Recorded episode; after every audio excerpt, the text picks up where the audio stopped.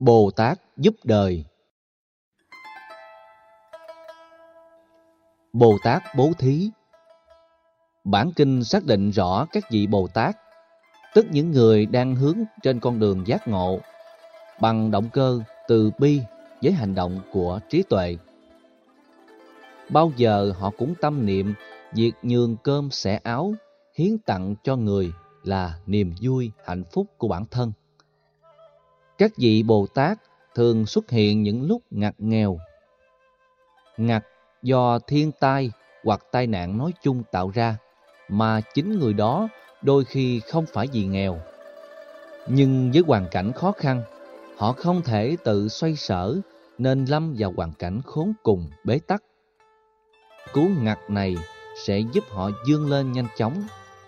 Trong khi nghèo thường đòi hỏi phương pháp khắc phục lâu dài hơn. Có người nghèo 5 năm, 10 năm, có người nghèo suốt một đời mà không biết tại sao mình nghèo và cũng không biết làm sao để thoát khỏi cái nghèo. 65% đến 75% cư dân Ấn Độ trong số ngấp ngưỡng 1 tỷ dân thuộc về hạng nghèo cùng đinh. Giải phóng cái nghèo đó không phải chuyện dễ. Dù rất nhiều tổ chức từ thiện, những con người có tấm lòng Bồ Tát, nhưng cái nghèo vẫn có khuynh hướng bảo thủ.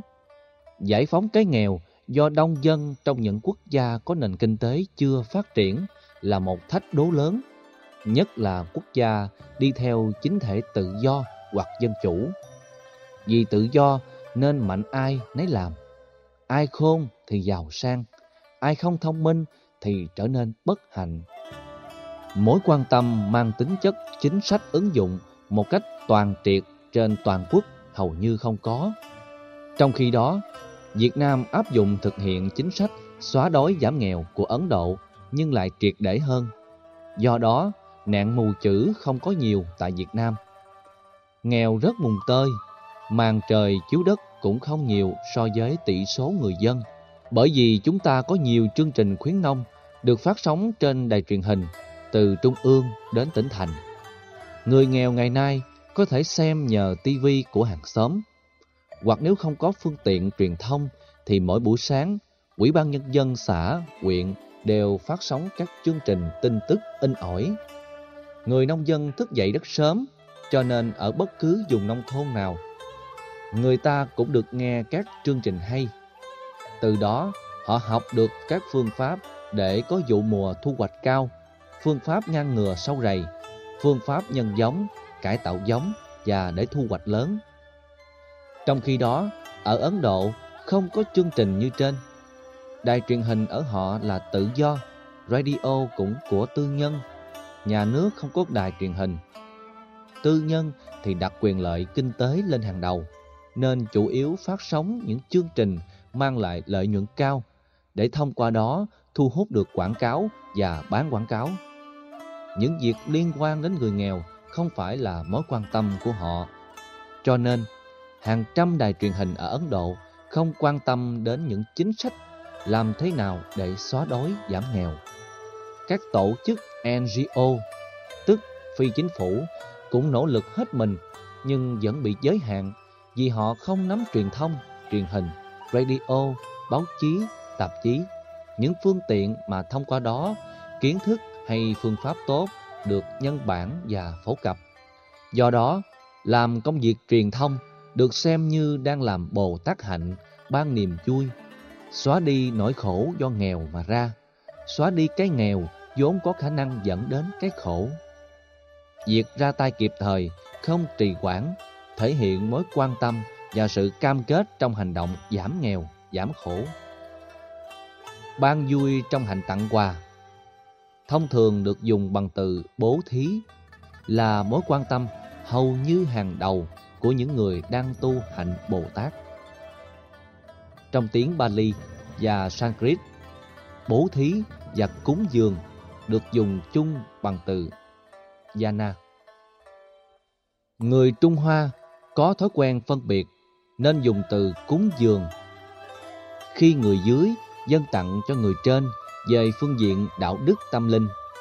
Bố thí dùng trong trường hợp người trên ban phát cho kẻ cấp dưới hơn mình. Động từ đó làm cho sự phân biệt có mặt trong hành động, nghĩa cử cao thượng là tặng quà hay ban vui.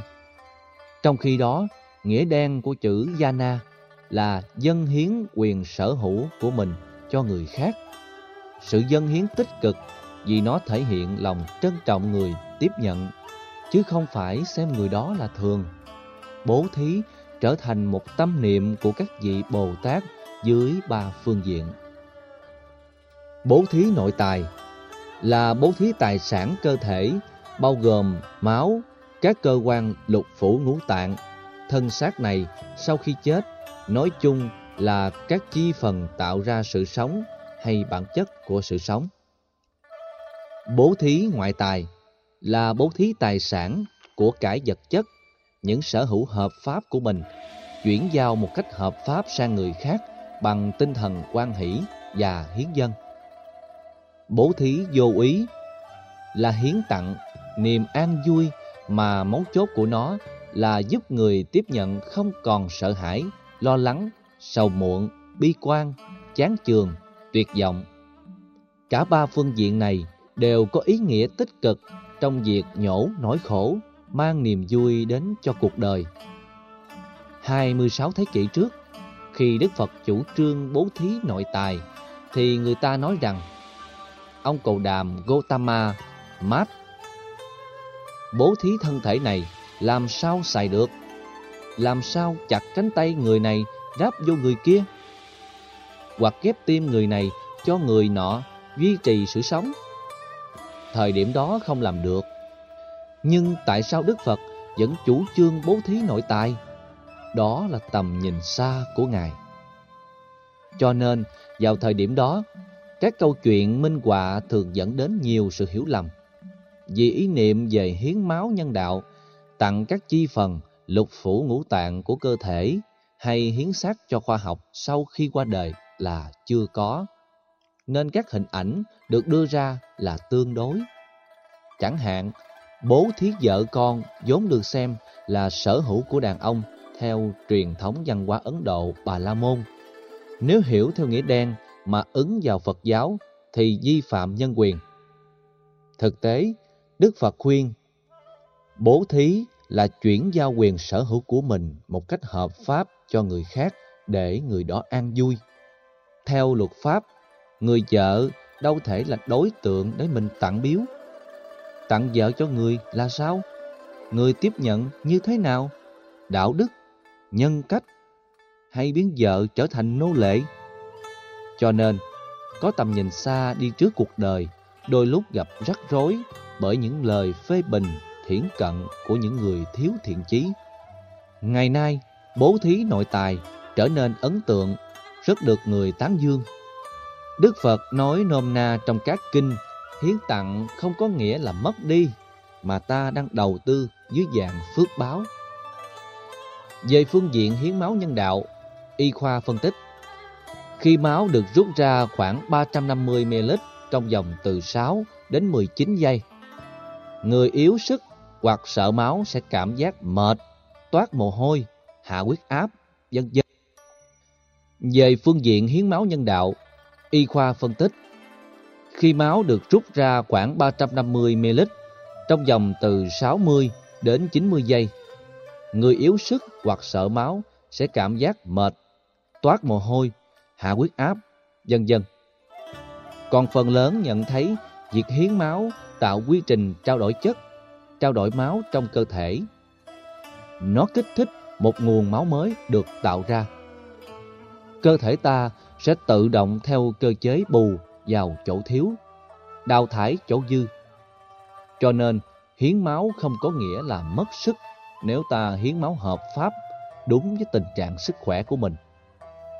Hơn nữa, ngay trong tình trạng hiến máu, ta không thấy có gì là tổn thất khi 350ml máu được truyền sang người đang có nhu cầu duy trì sự sống. Và việc lấy đi 350ml máu không dẫn đến cái chết của mình, thì tại sao lại không dám làm? Tương tự các chi phần trên cơ thể, khi gặp tai nạn giao thông hay bất cứ tai nạn nào dẫn đến tử vong, những chi phần trên cơ thể trở nên vô nghĩa đối với bản thân người chết, nhưng lại hữu dụng với người đang có nhu cầu. Chúng ta cũng nên hiến tặng. Đến một lúc nào đó, y khoa trên hành tinh này phát triển, thì người ta lắp ráp chi phần trên cơ thể người khác một cách an toàn hơn. Hiện nay, trình độ đang giới hạn nên triệu chứng dị ứng sau lắp ghép vẫn thường xảy ra. Mức độ thành công sống hạnh phúc, bình yên chỉ khoảng 50%. Thời gian kéo dài thêm dài 3 năm, nhiều nhất là 10 năm. Hoặc những dị ứng về tâm sinh lý, chẳng hạn một người có quả tim nặng về cảm xúc, ráp vào cơ thể một người điềm tĩnh cũng làm cho người điềm tĩnh này bị bấn loạn, dễ cảm xúc, dần dần. Hy vọng đến một lúc nào đó, trình độ y khoa phát triển thì người ta sẽ có thể khắc chế nó ở mức độ tương đối.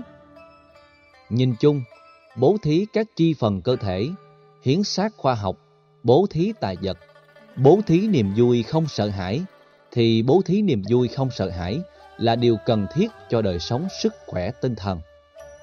Không có người phát tâm bố thí nội tài, thì yếu tố nhân đạo không được nhân rộng. Tình người có thể mất. Không có bố thí tài vật, thì cái nghèo vẫn mãi là cái nghèo, cái ngặt vẫn mãi là cái ngặt. Nhưng còn bố thí niềm vui không sợ hãi, bao gồm hiến tặng lời hay ý đẹp, chân lý Phật dạy, chánh pháp, những lời khuyên chân thành, những khích lệ, những hướng dẫn giúp trấn an bình tĩnh, rũ bỏ lo âu, khắc phục nỗi hồi hộp, sợ hãi để có được sự điềm tĩnh, rồi trên cơ sở đó tìm ra giải pháp, như thế mới có ý nghĩa cao thượng trong cuộc đời. Hiện nay, video, VCD, iPod, các dụng cụ ổ đĩa cứng, dần dần đều là những phương tiện thuận lợi để ta truyền bá chánh pháp. Ngày xưa, bố thí pháp khó ở chỗ phải trở thành một vị giảng sư, pháp sư hay một hành giả thì mới có thể tặng ký. Còn ngày nay, chúng ta có thể góp phần bằng cách ấn tống, tặng biếu, truyền bá, phổ biến khích lệ. Kể cả khi biết sử dụng Internet, ta cũng có thể tặng biếu bằng cách gửi đường link của một bài giảng nào cho những người có nhu cầu. Biết đâu, khi nghe được bài pháp ấy, người ta có thể giật dậy từ nỗi khổ niềm đau. Chỉ cần có tâm là có thể tạo ra những hỗ trợ rất ý nghĩa. Bố thí pháp được hiểu chung là bố thí chân lý, bố thí đạo đức, bố thí sự thật, bố thí những điều hay, lẽ phải.